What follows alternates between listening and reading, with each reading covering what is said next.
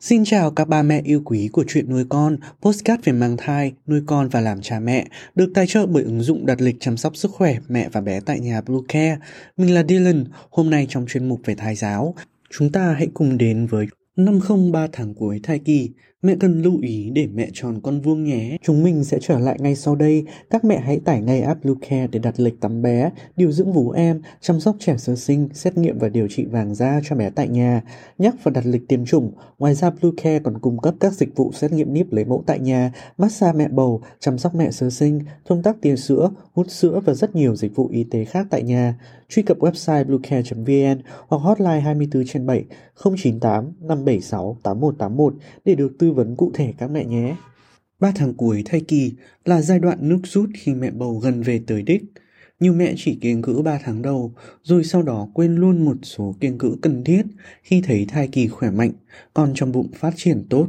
Trong 3 tháng cuối, ngoài việc tăng cường dinh dưỡng cho con tăng cân, để mẹ dự trữ năng lượng cho cuộc vượt cạn, thì mẹ bầu cũng nên tuyệt đối tránh 5 điều dưới đây để mẹ tròn con vuông, con sinh đúng tháng đúng ngày. Không quá áp lực chuyện sinh nở. Khi vừa cấn bầu, hầu như mẹ nào cũng háo hức mong đợi, đếm từng ngày để mong chờ được gặp con. Tuy nhiên, đến ngày gần sinh thì nhiều mẹ lại cảm thấy áp lực, sợ hãi. Mẹ lo lắng cho cuộc vượt cạn sắp tới, không biết nó sẽ thế nào, có đau lắm không? Rồi những chuyện sau ở cữ cũng làm nhiều mẹ hoảng. Đừng quá lo lắng và tạo áp lực cho mình. Mẹ hãy nghỉ ngơi thư giãn thật nhiều, tranh thủ vận động nhẹ, uống nhiều nước, hãy đăng ký một lớp học tiền sản để được hướng dẫn cách dặn sinh. Mẹ cũng hãy nhờ sự giúp đỡ từ người thân, mua sắm quần áo, đồ dùng sơ sinh cho bé và tận hưởng những khoảnh khắc thiêng liêng với từng cú tròi, đạp của con. Không ngồi một chỗ quá lâu, ba tháng cuối, càng gần đến ngày sinh, hai chân mẹ sẽ sưng phù, cơ thể nặng nề mệt mỏi. Vì điều này nhiều mẹ sẽ hạn chế đi lại, ít vận động mà chỉ nằm một hoặc ngồi một chỗ. Việc mẹ ngồi im một chỗ làm máu huyết lưu thông kém, lưu lượng máu đến thai nhi kém đi, khiến con không đủ dinh dưỡng và oxy. Không đi du lịch xa, sợ rằng sau khi sinh con mình sẽ phải tất bật với việc chăm con sơ sinh. Nhiều mẹ bầu lên kế hoạch đi du lịch xa trước ngày đi đẻ. Mẹ di chuyển đường xa có thể gây nhiều bất lợi cho con, dễ bị động thai, mẹ cũng có thể bất ngờ chuyển dạ trên đường.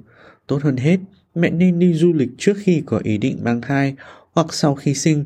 Nếu muốn đi du lịch khi đã đến gần ngày, mẹ cần đặc biệt hết sức cẩn thận khi đi đứng, ăn uống. Bên cạnh đó, mẹ cũng nên đề phòng bất chắc bằng cách tìm các bệnh viện gần nơi mình đến để có gì trở tay còn kịp. Không đến những bữa tiệc ồn ào, 3 tháng cuối là lúc thai nhi đã phát triển các giác quan, thính giác của con đã hoàn thiện. Nếu mẹ đến những nơi đông đúc ồn ào, có thể làm ảnh hưởng đến thính giác của bé, khiến con chuyển động nhiều hơn. Có thể xảy ra tình trạng dây rốn quấn cổ. Bên cạnh đó, ở những bữa tiệc ồn ào đông đúc, mẹ rất khó để tránh khỏi thuốc lá. Mẹ hít khói thuốc thụ động sẽ làm ảnh hưởng nặng nề đến trí não của thai nhi.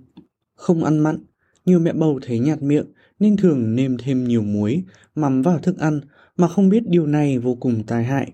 Mẹ ăn mặn có thể dẫn đến nhiễm độc thai nghén, tăng nguy cơ phù nề, ứ nước.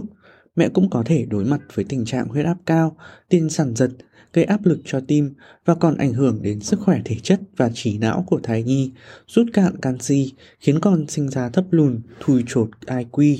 Để biết thêm được nhiều kiến thức bổ ích ba mẹ nhé, xin chào và hẹn gặp lại ở những video lần sau.